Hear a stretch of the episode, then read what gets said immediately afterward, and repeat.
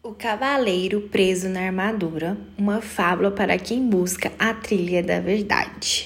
Robert Fisher. Capítulo 1 O Dilema do Cavaleiro. Há muito tempo, e numa terra muito distante, vivia um cavaleiro que pensava ser bondoso, gentil e amoroso. Ele fazia tudo que um cavaleiro bondoso, gentil e amoroso faz Lutava contra inimigos que eram malvados, grosseiros e odiosos. Matava dragões e resgatava donzelas formosas em apuros. Nos períodos em que não havia muito o que fazer, ele tinha um terrível hábito de resgatar donzelas, mesmo quando elas não queriam ser resgatadas. Por isso, embora muitas damas lhe fossem gratas, outras tantas estavam furiosas com ele. Isso, no entanto, ele aceitava filosoficamente. Afinal de contas, não se pode agradar a todos. O cavaleiro era conhecido por sua armadura. Esta refletia raios de luz tão claros que, quando o cavaleiro partia para a batalha, os aldeões podiam jurar que tinham visto o sol nascer no norte ou se pôr no leste. E ele estava sempre cavalgando para batalhar a mera menção de uma cruzada, o cavaleiro avidamente vestia sua armadura brilhante. Montava em seu cavalo e partia em qualquer direção. Tão ávido estava, na verdade, que algumas vezes cavalgava em várias direções ao mesmo tempo, o que não é proeza das mais fáceis. Por anos a fio, esse cavaleiro esforçou-se para ser o cavaleiro número um de todo o reino. Sempre havia mais uma batalha a ser vencida, outro dragão para destruir ou uma donzela que precisava ser salva. O cavaleiro tinha uma esposa fiel e um tanto tolerante, chamada Juliette, que escrevia lindas poesias, dizia coisas sábias e tinha predileção por vinhos. Também tinha um filho jovem de cabelo dourado chamado Christopher. O cavaleiro esperava que um dia seu, seu filho viesse a se tornar um corajoso cavaleiro. Juliette e Christopher pouco viam um cavaleiro, pois quando não estava no campo de batalha, matando dragões ou resgatando donzelas, estava ocupado experimentando a armadura e admirando o lustre dela. Com o passar do tempo, o cavaleiro tornou-se tão enamorado de sua armadura que começou a usá-la para jantar e muitas vezes para dormir. Algum tempo depois, ele nem mais se importava em tirá-la. Pouco a pouco, sua família se esqueceu de sua aparência sem a armadura. Às vezes, Christopher perguntava a sua mãe como era seu pai. Então Juliette levava o menino até a lareira e apontava para um retrato do cavaleiro acima dela. Olhe o seu pai, ela suspirava. Uma tarde, enquanto contemplava o retrato, Christopher disse à sua mãe: Queria poder ver o papai em pessoa. Você não pode ter tudo, exclamou Juliette. Sua impaciência aumentava por ter apenas uma foto para lembrar o rosto de seu marido. E ela estava cansada de ter seu sono perturbado pelo ranger da armadura. Quando estava em casa e não totalmente envolvido com a armadura, o cavaleiro costumava proferir monólogos sobre seus atos de heroísmo. Raramente Juliette e Christopher conseguiam lhe dirigir a palavra. Quando o faziam, ele os interrompia, fechando a viseira ou indo aptamente para a cama. Um dia, Juliette desafiou o marido. Penso que você ama essa armadura mais do que a mim. Isso não é verdade, respondeu o cavaleiro. Será que não o amo bastante? Eu a resgatei daquele dragão e a coloquei neste elegante castelo com pedras de parede a parede. O que você amou, disse Juliette, mirando através da viseira para poder ver os olhos do cavaleiro, foi a ideia de me resgatar. Você não me amava de verdade naquela ocasião e não me ama de verdade agora. Eu amo você de verdade, insistiu o cavaleiro, abraçando-a desajeitamente em sua armadura, fria e dura e quase quebrando as costelas dela. Então, tire essa armadura para que eu possa ver quem você realmente é, ela exigiu.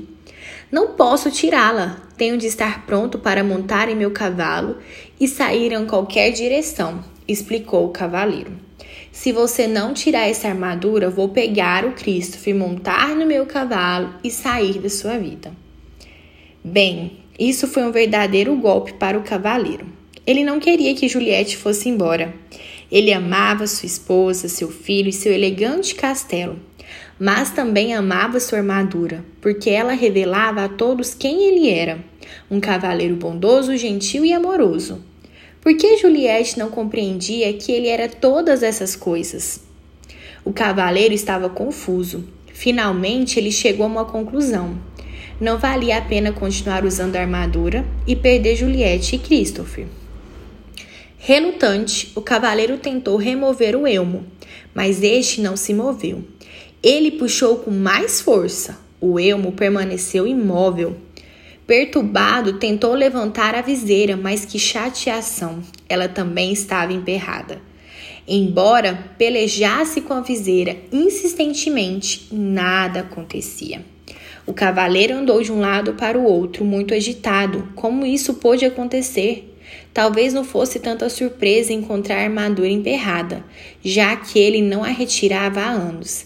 Mas a viseira era diferente ele abria regularmente para comer e beber. Ora, ele a levantara naquela mesma manhã para um de jejum, de ovos mexidos e carne de porco. De repente, o cavaleiro teve uma ideia. Sem dizer para um dia, correu à oficina do ferreiro que ficava no pátio do castelo. Quando lá chegou, o ferreiro estava modelando uma ferradura com as próprias mãos. Seu ferreiro, disse o cavaleiro, estou com um problema. Você é um problema, senhor, zombou o ferreiro com seu tato de sempre. O cavaleiro, que normalmente gostava de fazer troça, olhou-o furiosamente.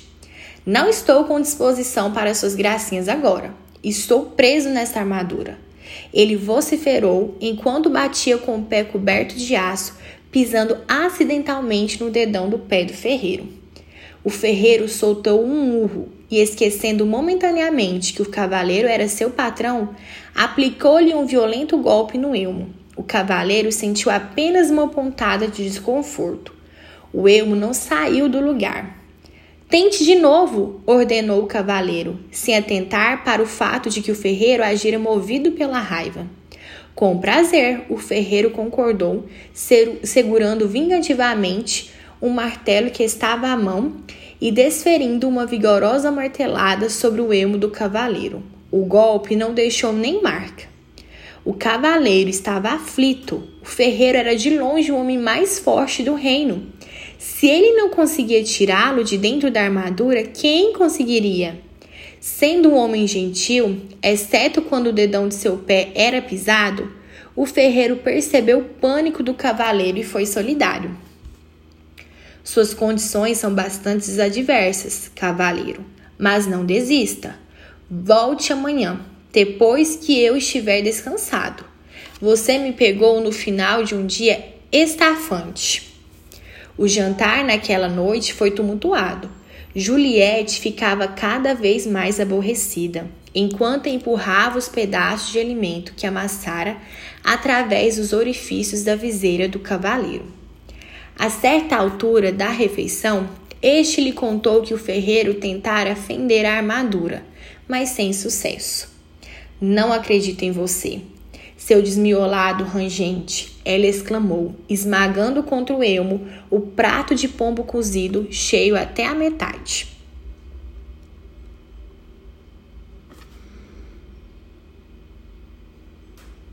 O cavaleiro nada sentiu. Somente quando o molho começou a pingar diante das aberturas para os olhos na viseira, foi que se, que se deu conta de que tinha sido golpeado na cabeça. Ele também, à tarde, mal sentira martelado do ferreiro.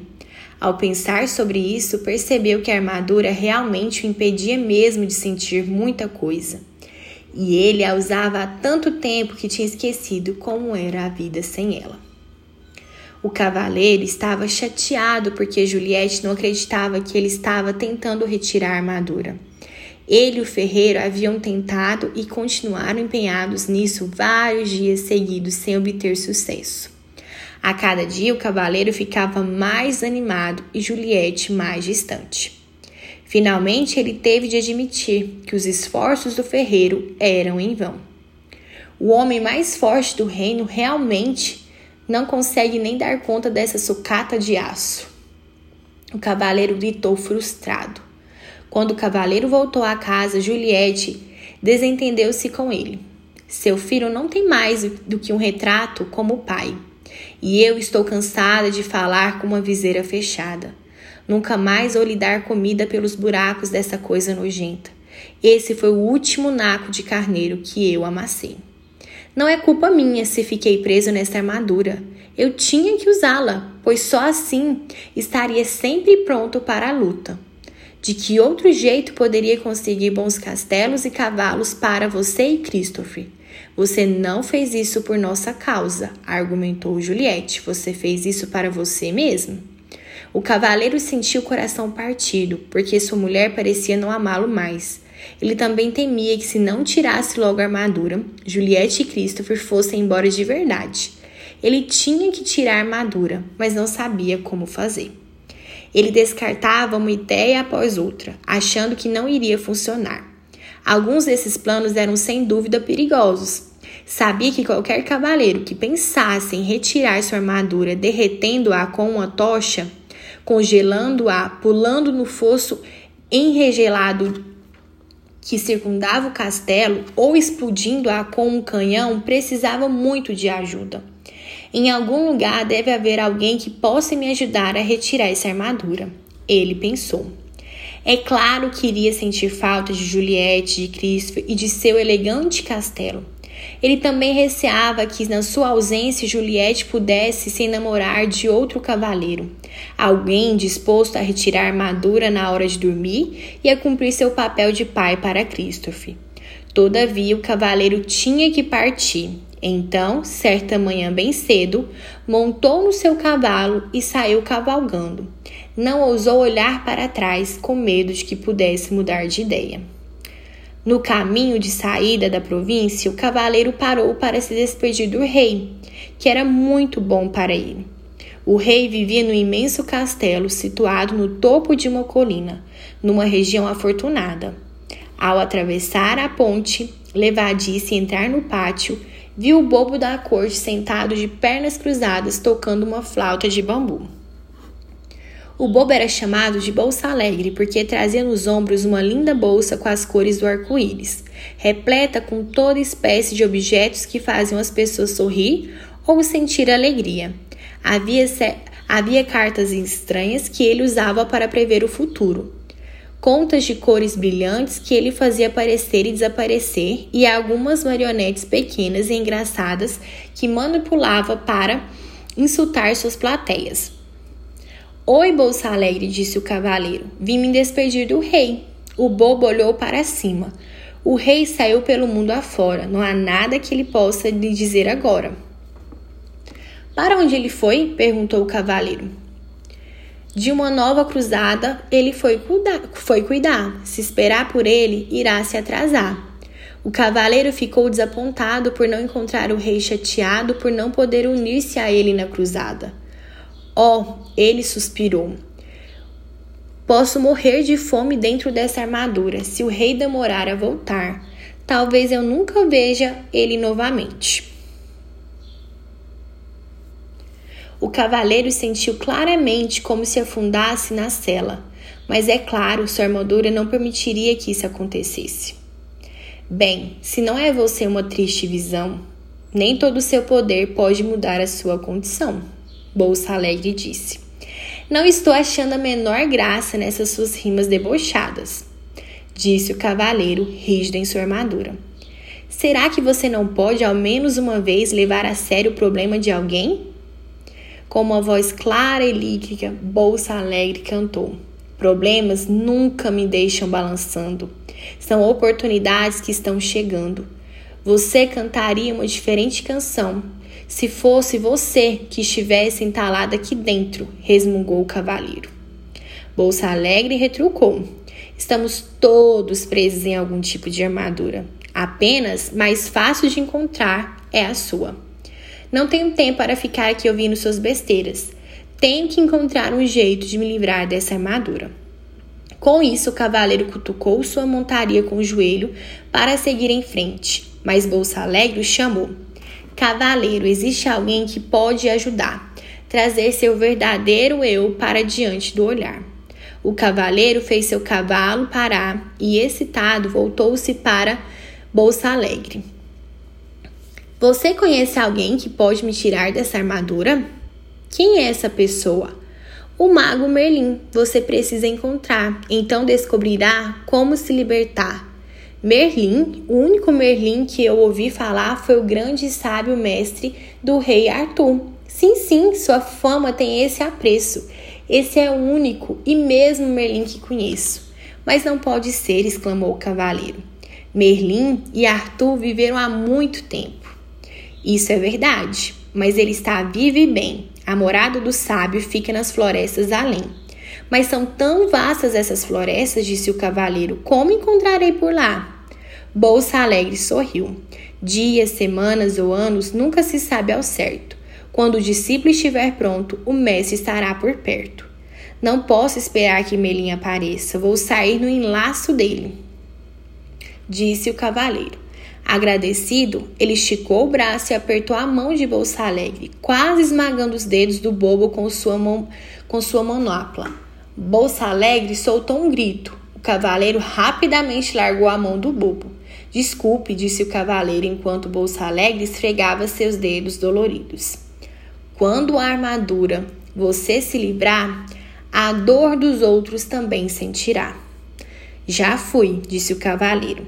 Ele girou o cavalo e, com esperança renovada no coração, saiu a galope em busca de Merlin.